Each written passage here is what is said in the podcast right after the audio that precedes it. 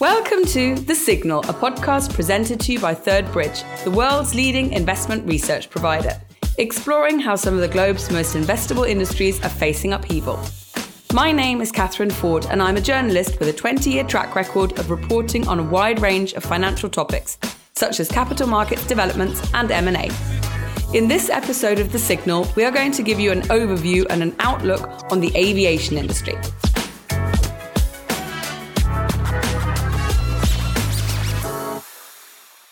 Joining me today are Peter McNally, Third Bridge's Global Sector Lead for Industrials, Materials and Energy, and Ernest Arvai, President and CEO of Air Insight Group, a leading consulting firm specializing in economic and market analysis for the aviation, aerospace, and air transport sectors. Gentlemen, thank you so much for joining me today. I'm really looking forward to having our conversation, but I'd like to ask you to introduce yourself to our listeners first so they can get an understanding of how you fit into this conversation. Ernie, maybe you could tell us first of all about yourself and your background. Uh, sure. i am currently uh, president and CEO of Air Insight, a company I co founded uh, back in uh, 2009. Prior to that, I had spent uh, a, a, career in consulting. Uh, I led the, the airlines and aviation unit at Arthur D. Little, was a director in their, their consulting operations later went to Battelle Memorial Institute, uh, and then founded my own firm back in 1991. So I, uh, I've been around the industry for more years than I'd like to admit, and specialize really in uh, in strategy and market uh, issues.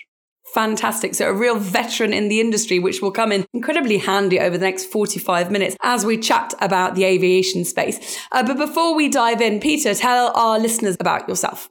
Sure. So before joining Third Bridge, I spent a year at Deutsche Bank, but prior to that, uh, a few decades on the buy side. So I worked at uh, several fund managers, including uh, Kingdon Capital, uh, the Galleon Group, ING, and Bankers Trust, and even at one point along the way, helped manage a fund for the Battelle Memorial Institute. So, you know, and uh, as you said today, I'm the global sector lead for industrials, materials, and energy, as well as I'm also the global head of sector analysis.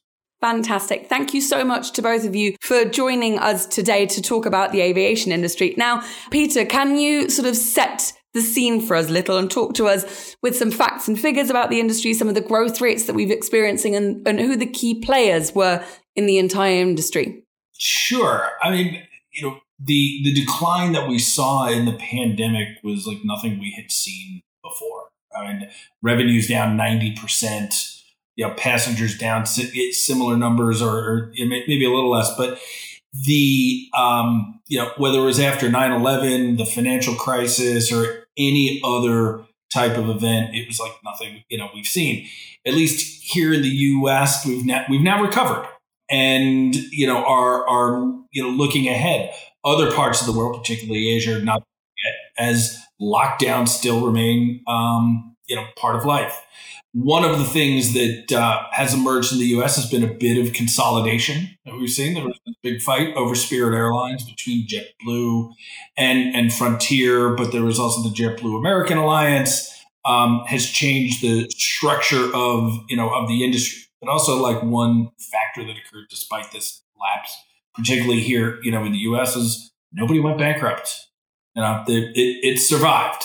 Some of it was government funding, but some of it was from our clients who provided you know plenty of capital to this industry to keep keep it going. So that is something you know a major bankruptcy is something we, we we've seen in a long time. Europe's a bit different, but that is a key thing to understand. But you make a really interesting point there because the industry has had a, a, huge amount of government support over the course of the tam- pandemic. So my question to you is like, how much is there an artificial propping up of the industry and how much is there actually, there is value in the industry. And that is why, despite the challenges of the pandemic, we have not actually seen those bankruptcies. So can you, can you sort of give us a gut feeling? Is this something where the ball has been kicked down the line and in a few years time we will see those bankruptcies or is that not actually the case? Well the us airlines couldn't wait to give that money back to the government because there's no free lunch. There were strings attached with with those funds. So you know you could not cancel any routes as a result of taking you know taking those funds. You were limited in dividend payouts back to shareholders, you know, as a, as a result of that, you know, God forbid that some congressman who voted for those funds, you know, can't get a flight back to Washington uh, to vote on future legislation, right? So those those restrictions were limited, and use you know as we started to you know to emerge, government funding was one part of it, but capital markets provided far more money to these airlines in the United States than the government ever did. So a big vote of confidence for the industry from you then, Peter. Hopefully, I, I would hope, given the position that you're in, you want to be confident about it. And being optimistic is more fun than being pessimistic. but but at the same time, you know, a certain amount of reality does have to set in. Like this has happened in in the past. This is an industry that is very dependent on labor, has high fixed costs. You know, it's prone to cyclical demand. But you know, we, we have been at this for a century now. Um, people are getting better at, at running airlines and not always making repeated you know repeated mistakes that have been done in the past. Thank you very much. Ernie, I'd like to bring you in and, uh, and get you to talk to me about some of the key challenges that the industry is facing. We've heard about the growth rates that were very, very impressive. Were they sustained? Are they sustainable? What are the challenges that the industry is facing going forward? I think there are a number of, of challenges uh, going forward. And to add to Peter's optimism, the uh, the fact that we've got 31 new airlines emerging in 26 different countries right now gives a sense that uh, that innovation is not done in the airline segment. People who have started airlines before, David Neeleman with Breeze, who was formerly the founder of JetBlue and uh, Azul in Brazil, uh, has started the new airline. There are quite a number of startups that are that are being exciting, but the challenges facing the industry, I think, are uh, are really uh, threefold. One one is uh, shortages of, of labor and we've seen this in general in the economy. And there's a particular pilot and mechanic shortage as uh, as some of the people left the industry during the pandemic, and uh, replacing them is proving difficult uh, because because of their experience. And uh, the second is uh, a, a challenge in getting airplanes. The supply chain constraints that have hit Boeing and Airbus have made it difficult for them to, to push out the airplanes as fast as they'd like to. And we're in a uh, we're in a regrowth environment, so people are bringing airplanes back into their fleets, trying to replace older aircraft with new aircraft where they can afford it for better efficiency and better environmental performance. Uh, so that's a problem. And of course, uh, traffic in Asia has not come back the same way it has in uh, North America and even uh, Western Europe. Uh, so we've got the constraints from, from the pandemic that have been hanging on in uh, in China and other places and we still haven't fully recovered uh, with the patchwork quilt type of of uh, global global recovery if we look at it from from that perspective. So those are the challenges. Thank you very much, Ernest. If I can dig a little bit deeper on one of the challenges that you mentioned, because if we think about the labor shortages that you mentioned in relation to some of the challenges of the industry, my question, where have all these people gone and why haven't they come back? Because it was one thing to say, okay, fine, we, we don't have the pilots during the pandemic when no planes are there, but the planes are flying again now. So where are the pilots? Where are the mechanics? Where are those baggage handlers? Where have they gone? What is so much more attractive than coming back to the job that they already had? Well, I think for some of them, uh, and what uh, what airlines did in terms of uh, cutting staff was to take the uh, many of the oldest and most expensive people and offer them buyouts to retire, and many many did, but we don't have the the pipeline coming in.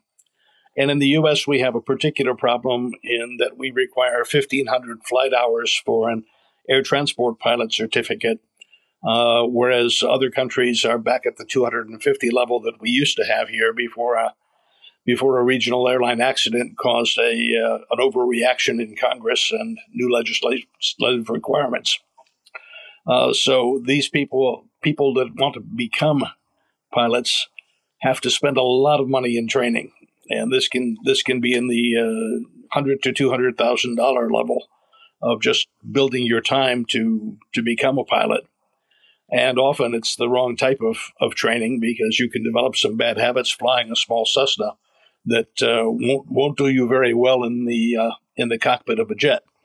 Uh, so uh, we're not sure we've got it right yet from a regulatory perspective, but Congress appears unwilling to to change and is permanently gridlocked in many regards.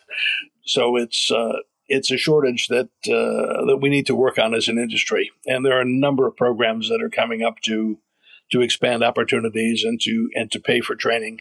But essentially, uh, the regional airlines are being hurt because they're the, the building ground for uh, for the major airlines. People move up from a regional to a major, and then move up within the uh, size of aircraft as they uh, as they move in their career. And the regional airlines is is where the shortfall really occurs. And that's uh, regional airlines account for about 40% of the flights in the US, which is an extremely high number when compared with the rest of the world. So the shortfall at the regionals is uh, is critical, and some carriers have been forced to to cancel flights and curtail uh, curtail some operations. I was going to add to that, uh, Catherine Ernie. You know the the, the, the pilot shortage in a certain was a decade in the making. You know, one of our experts has pointed out that uh, a key source had been the military in in the United States, and about a decade ago, the military started paying people more money you know, to keep them around instead of going to a commercial airline. But at the same time, the emergence of unmanned missions is that you could spend a number of years in the Air Force and not have enough hours to go right to a commercial airline. You needed additional training because manning an aircraft, even you know, in the military, is expensive too. So it has compounded this situation. And as Ernie said, yeah, the regionals are the ones that are really suffering. We've taken a real deep dive already into some of the challenges that the industry is facing. Let's just take a step back and talk about sort of the challenges that the pandemic posed. Talk to me about the effects that the pandemic had on the industry overall, Peter. Well, it was a massive collapse in, in, in revenues. You and there are all these people, right? People are the biggest expense, you know, for these airlines. So you know, as, as we talked about, the the oldest, most experienced, and most expensive people were let go or or convinced to be, you know, let go through through a retirement package. And, you know, like maybe different from some other industries, demand didn't come back right away. You know, we, we had seen things, let's say like e-commerce, as an example, turned out to be like a boom as people stayed home and ordered goods to be delivered. That that accelerated because of government restrictions and until people were vaccinated, really limited the you know the demand.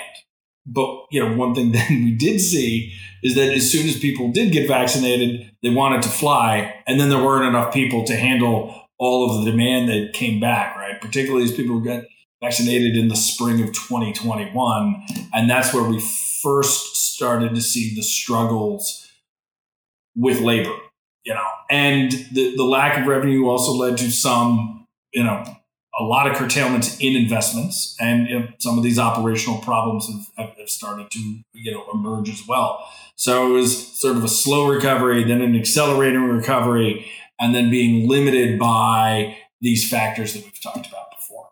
One of the challenges I think must also be that while the return to flying has been strong in the US and in Western Europe. As you mentioned, both of you earlier, we haven't seen that recovery in Asia because Asia still suffers from frequent and at times not necessarily comprehensible lockdowns of specific areas, specific countries.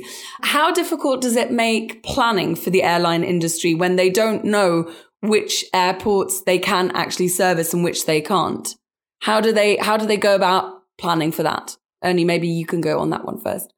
Well, I think the uh, the planning for that is uh, it's it's basically done uh, done well in advance uh, because you've got to uh, to sell tickets for a period of time uh, before beforehand, and while they like to restore routes as, as soon as as soon as possible, the uncertainty and the ability to camp the ability for countries to just shut down areas, you know, shutting down Shanghai would would cancel a number of flights in, in into and out of China. Uh, China's been very restrictive with their with their uh, zero COVID policy, so that's a almost a separate market that is uh, effectively disappeared uh, for a lot of international flights and is just now beginning to uh, to come back. Uh, but Asia is down probably forty five percent from where where it was, and is still not not coming back, uh, whereas North America and Europe are in the uh, 90 and uh, 84 percent levels, uh, respectively. So we've we've got the the continuing issue of uncertainty there. So airlines are simply not planning, and it's it also takes a while to bring an airplane back from the desert. This is not something you you fly it out of the desert. You've got maintenance to perform. You've got checks to perform. You need the mechanics to to check over the airplane. Uh, there are a number of things that, uh, if you store an airplane long long term, have to be replaced. Uh, for example, rubber seals that might deteriorate in the desert heat uh, have to be inspected and replaced. It's not easy bringing an aircraft in and out of the desert, so that's uh, that's something that the airlines are particularly concerned about. If we look towards Asia, what are your expectations, Peter, going forward? When do we think that things will normalize and traffic between Asia and, say, the US or Asia and Europe will, will recover to the levels that we saw pre pandemic? Well, I think it's the, you know, the answer to the question is in a bigger issue that we you know are, are struggling with or, or, or trying to explore further is that government intervention in industries. I'm not just talking about about airlines. Like we're seeing it in European energy markets and, and you know electric power. Uh, nationalizations that have occurred in, you know, in other areas in these strategic industries, it makes it more difficult, as we were talking about, you know, for, for planning. I think there is some encouragement maybe this over the course last month that China is indeed potentially emerging from some of these, you know, lockdowns when we know the President Xi's going to be around for another another five years, but you know the policies there make it very difficult to forecast exactly when things are you know are, are going to improve. But we've seen this week, you know, some of the the um, quarantine restrictions, you know, have been eased, and the number of tests, and it seems to be getting incrementally better. But you know, I think we see this in every country. Government policy can change pretty quickly you know, and and it is reacting to events in real times, you know, not just there, but you know, everywhere. If I can add to that, we don't see a full recovery in Asia till 2025. And uh, one of the uh, additional factors that's impacting the Europe to Asia flight routes is the Ukraine war, because Russia is the uh, the main gateway over which people fly. And uh, if you remember during the uh, the 2004 era, when the the Malaysian aircraft was shot down over Ukraine. That's one of the flight routes, uh, main flight routes to Asia. Uh, so with that down, European airlines will have to fly further south down toward uh, towards Dubai and uh, and uh, up up that way, and uh, add a couple of hours to a flight, which makes it more costly. that raises raises prices and de- depresses depresses demand. Hi. My name is Erica Gomez, and I'm an analyst at Third Bridge. If you'd like to know more about the subjects discussed today, our forum team have over 30,000 company and sector transcripts available on demand. They offer extensive insight into Spirit Airlines and North America's regional airlines, airline pilot dynamics, and much more. Each transcript features a one hour interview between an unbiased analyst like me and an industry executive. You can find this content at signal.thirdbridge.com. And now, back to the podcast. Now, both of you have touched on the role that governments are playing in the space. Can we take a step back from sort of the, the, the financial support that the industry was getting throughout the pandemic and just generally talk about government involvement in the sector. Peter, you spoke about that we've seen government involvement not just in the airline space, we've seen greater government involvement in a variety of industries. Can you give us your take on that that we're seeing at the moment, but also your expectations for the future? Well, I mean, like government has always been involved um, in in this industry. I think for two reasons: one, it's critical, right? Yeah, transportation, and two, the other aspect is safety, right? And um, you know, the the seven thirty seven crashes that Boeing had prior to the pandemic were really, really important yeah. And, and, that has limited the recovery in, you know, in the industry broadly is like there's a lot more scrutiny going on with Boeing and it is flowing back through the supply chain in, in lots of different ways. I don't think that this is going to change anytime soon, that you're just going to have to deal with governments of all kinds. Now, one of the things as we were preparing for this podcast, we were looking at sort of where there's been uncertainty how things have changed over the course of the pandemic. And business travel is definitely one of those things that hasn't come back the way that I guess leisure travel has come back. Peter, talk to us why you feel that has happened and what your expectations are with regards to the future. Well, look, as we said earlier, it's uh, it's more fun to be optimistic, but there's a certain part of business travel that is just not going to come back.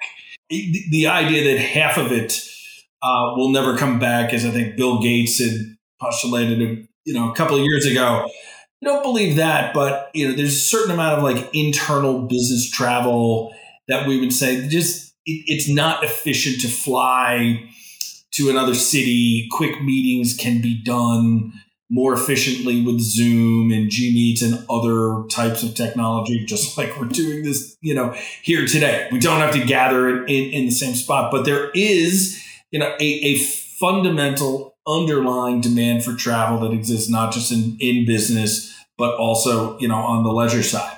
So, um, you know, personal relationships do matter. And we've seen those kinds of things emerge pretty quickly in, in lots of industries that business travel is, you know, is covering. If I could add to that, I think the uh, the one day business trip is dying but the road warriors who are out there visiting a round robin of their customers in the sales function are still going to be the same way. But the quick trip in and out to uh, to speak with someone, particularly someone who you know or have a relationship with, is going to be replaced by by Zoom. And I think that's the uh, the big difference we're seeing right now is the one day business trip is dead. And some might argue that's not necessarily a bad thing. Now, talk to me about the winners and losers in this space as we explore sort of the current status quo. Peter, winners on your front. Well, we've seen low cost airlines in the United States. Um, you know, to Ernie's earlier point about the number of IPOs, um, these are these are disruptors, you know, and and the, the, the battle for Spirit is it was was fascinating on on a lot of levels. It's like you know who who really thought that you know the airline that could jam more people into into a plane than anyone else would be the target. You know of, of so much you know industry interest in because it really has been disruptive. The other thing that you know we have we have found again is there's this fundamental underlying demand for travel particularly among consumers. We're not really sure how it's you know quite going to end but i thought one of the great stats that one of our experts had given to us is pre 9 11, that passenger travel revenues were about 90 to 100 basis points of GDP.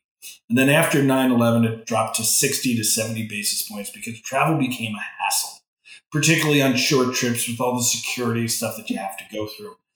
You know, but we're seeing post pandemic that people really do want to get out there, you know, and, and, and do things. And, you know, while the, the business travel area is uncertain, you know, we saw how quickly people got vaccinated and, and got on planes, and it doesn't seem to be stopping. Really, the only thing that seems to be stopping leisure travel is getting the number of people and the number of aircraft, you know, out there. So we think that these low cost airlines in the United States are, are pretty interesting. They've been able to raise capital. It's not just government, you know, it's our clients, you know, investors uh, who have provided a backstop to continually develop businesses that are successful. Companies, do, you know, do need to adapt over time. You know, but but we've seen how companies like JetBlue and Southwest, in particular, were not the lowest cost uh, providers in you know that, that you could find. There's kind of this mid tier, you know, that is that has emerged. So that's what we see as you know, among the winners. Fantastic, Ernie. Talk to us about the losers in the space. The uh, the losers in the space, I would say, uh, as much as I hate to say it, I think Boeing is uh, one of the losers in the space because they've uh, the Max crisis has uh, cost them cost them dearly. Uh, the 787 was a debacle in its development, and really since the McDonnell Douglas merger, Boeing has been unable to deliver a new airplane on time and on budget. And that's their business is delivering new airplanes on time and on budget. So they've uh, they've had their difficulties internally in uh, in managing and developing new airplanes, perhaps as a result of cutting too many of the of the engineers who uh, who knew all the secrets of building airplanes. But uh, they've got to they've got to rebuild and, and restructure. and uh, right now they're having difficulties. The uh, the 787 was grounded for, for, for more than a year. They have quality issues. Uh, the FAA has taken back some of the the uh, regulatory responsibility under their production certificate and is actually was inspecting each aircraft individually before they were allowed to be released, rather than use the Boeing quality system. So, Boeing has a lot of work to do. And uh, with their announcement that they're not building a new airplane in the near future, uh, from from Dave Calhoun, uh, they've uh, they've got themselves at a potential competitive disadvantage to uh, to Airbus for the next decade. Thank you very much there. Now, we want to make the content of this podcast as sort of investable for our listeners as possible and give them real insight into the industry. We've spoken about some of the challenges that the industry is facing, shortage of labor, um, getting planes, so the actual hardware there. We've talked about um, the traffic uh, into Asia being very uncertain at the moment.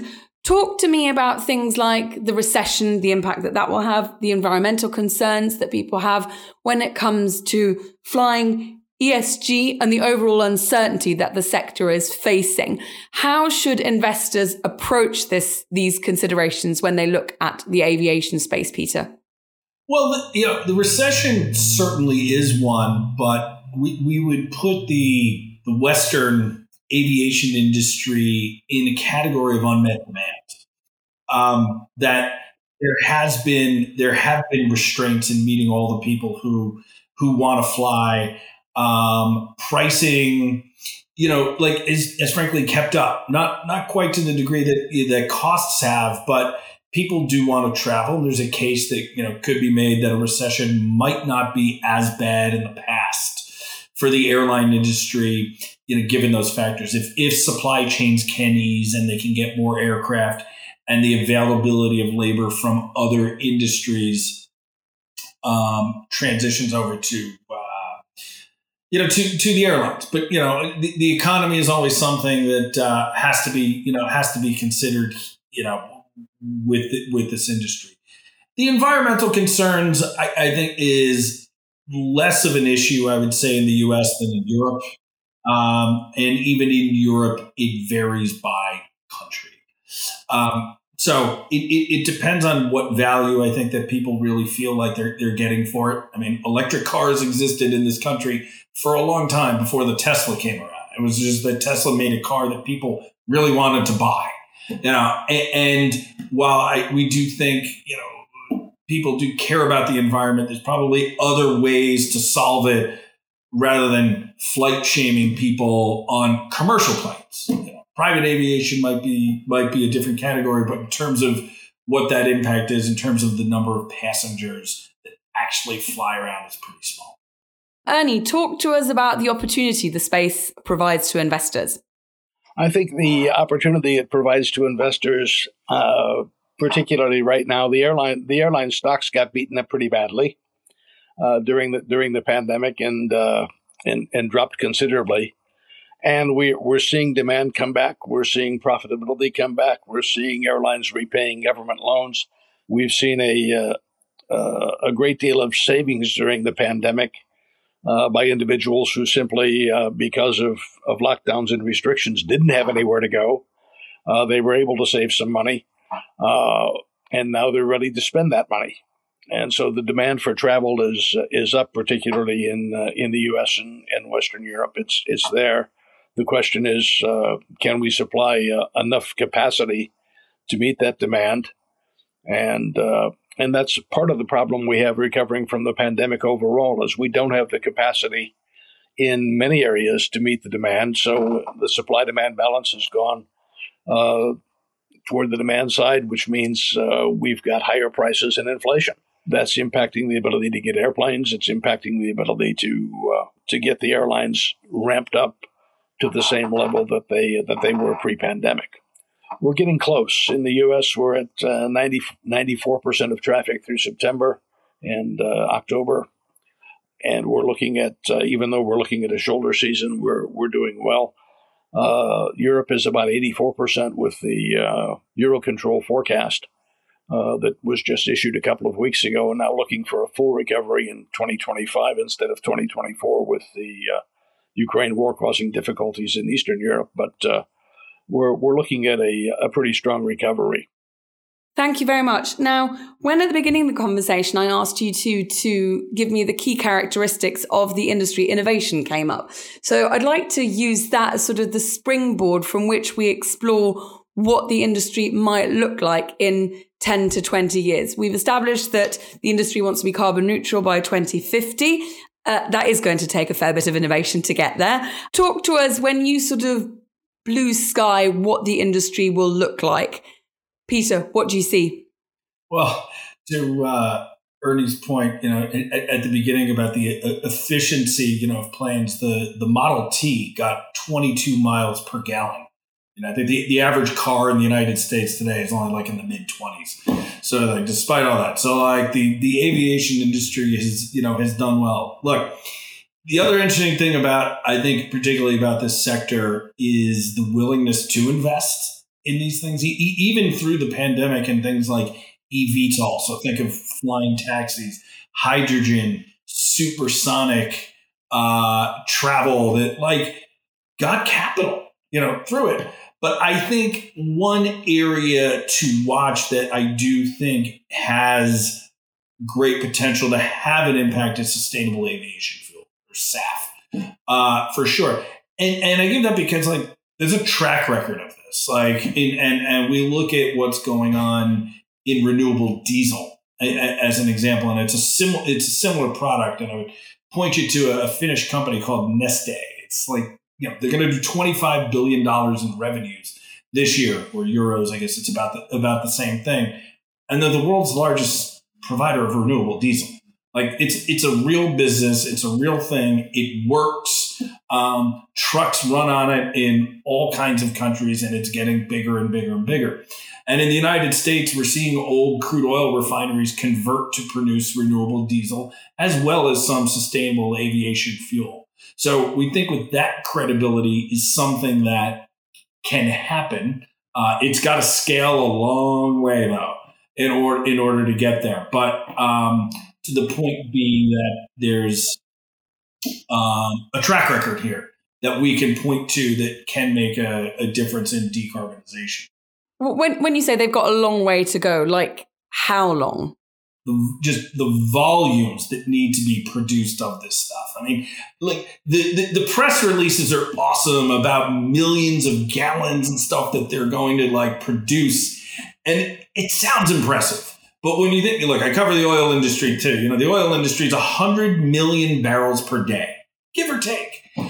When you you know multiply that by 42 for you know 42 gallons in a barrel and divide by you know 365, like those millions of gallons per year, like they're not that impressive in the overall kind of liquid energy consumption that you know that we are today. But it's you got to start somewhere. These things do get you know gets blended in with traditional fuel um, to start. But there is this willingness to invest, you know, and it, it gets their attention that, like, hey, real companies are throwing real money at this, their own money. It's not just government money. You know, they're throwing and it's not it's not some sideshow R and D experiment that might or might not work. That's how we think. Thank you very much. Ernie, from your perspective, if you look ahead, where do you see the industry going?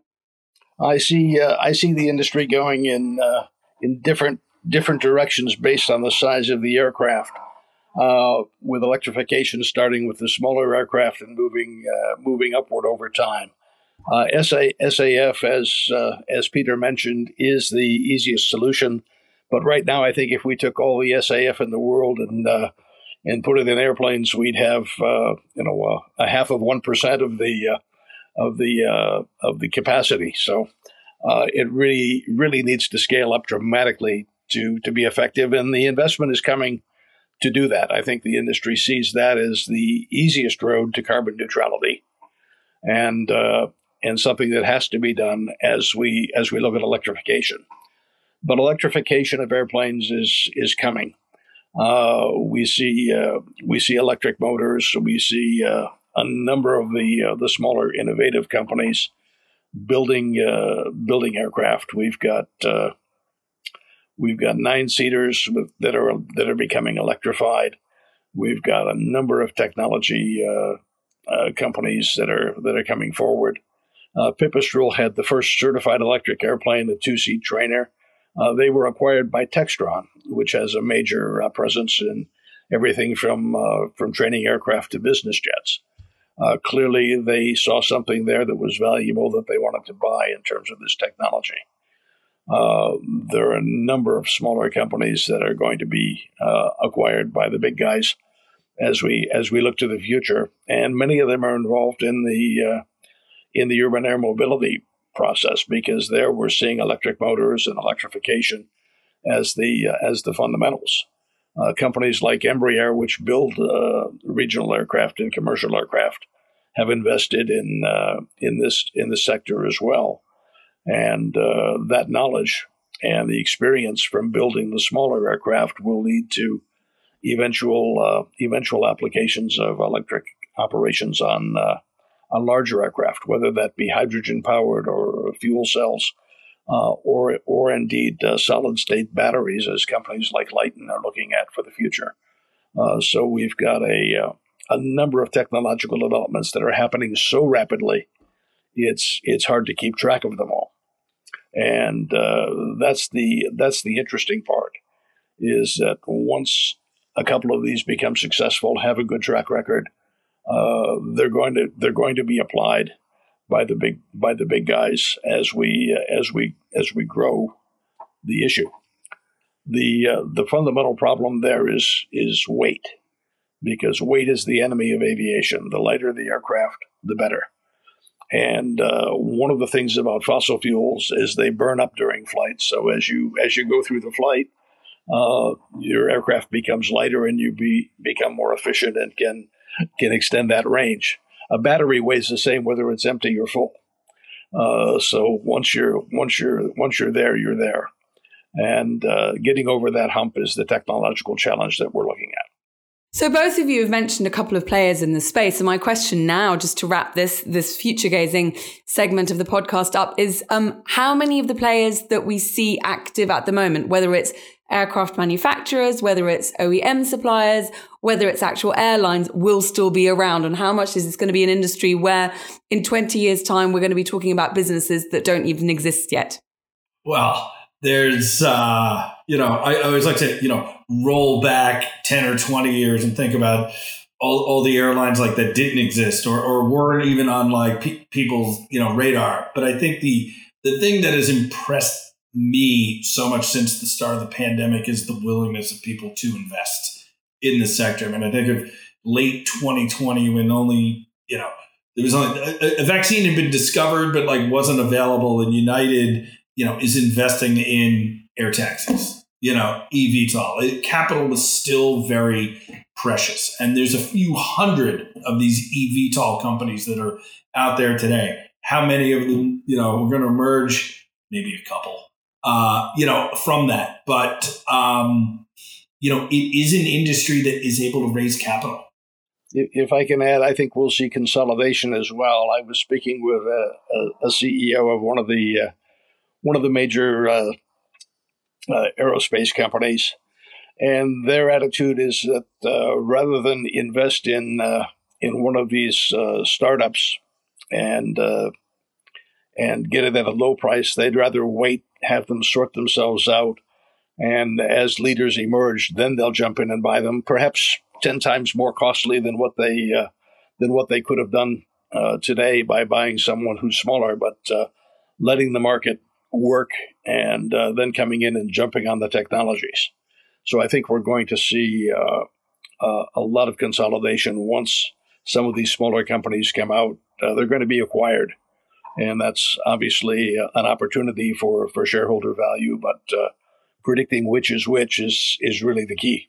Now, um, I'd like to wrap the podcast up by asking each of you to give me the the one to watch in the space, and that might be a company, it might be a product, it might be a piece of technology, a development in the space. If you want our listeners to sort of come away and say, like, okay, this is definitely the one to watch going forward, Peter, from your perspective. One that we get a lot of interest in is Comac in China. And if they can really build a commercial aircraft uh, to compete with the likes of Boeing and Airbus and, and Embraer, it's a game changer because the biggest opportunity in the future is in Asia. So watch that one. That one. Thank you very much. Ernie, you're one to watch. I'm going to go in the business aviation sector and say uh, Dassault Aviation. Uh, they've uh, they're coming out with uh, two new aircraft, and I think they can regain a fair amount of market share because they're differentiated products with extra wide cabins, with similar capabilities to to other players. So they've got a differentiated product coming into the market over the next few years with two new models, and I think they'll be quite successful. Brilliant. Thank you very much. Now, unfortunately, that's all that we have time for today. So I'd like to say a huge thank you to Ernie and Peter for sharing your experiences and your vast insight into the aviation space. And thank you to you listening to this episode of The Signal, presented to you by Third Bridge, the world's leading investment research provider. Join us again in a fortnight for the next episode. And in the meantime, please rate, review, and follow our podcast. Indeed, if you like it, tell a friend. Find us on Spotify, Apple Podcasts, and wherever else you get your podcast from. And also on thirdbridge.com forward slash signal. From me, Catherine Ford, that's thank you very much. And until next time, goodbye.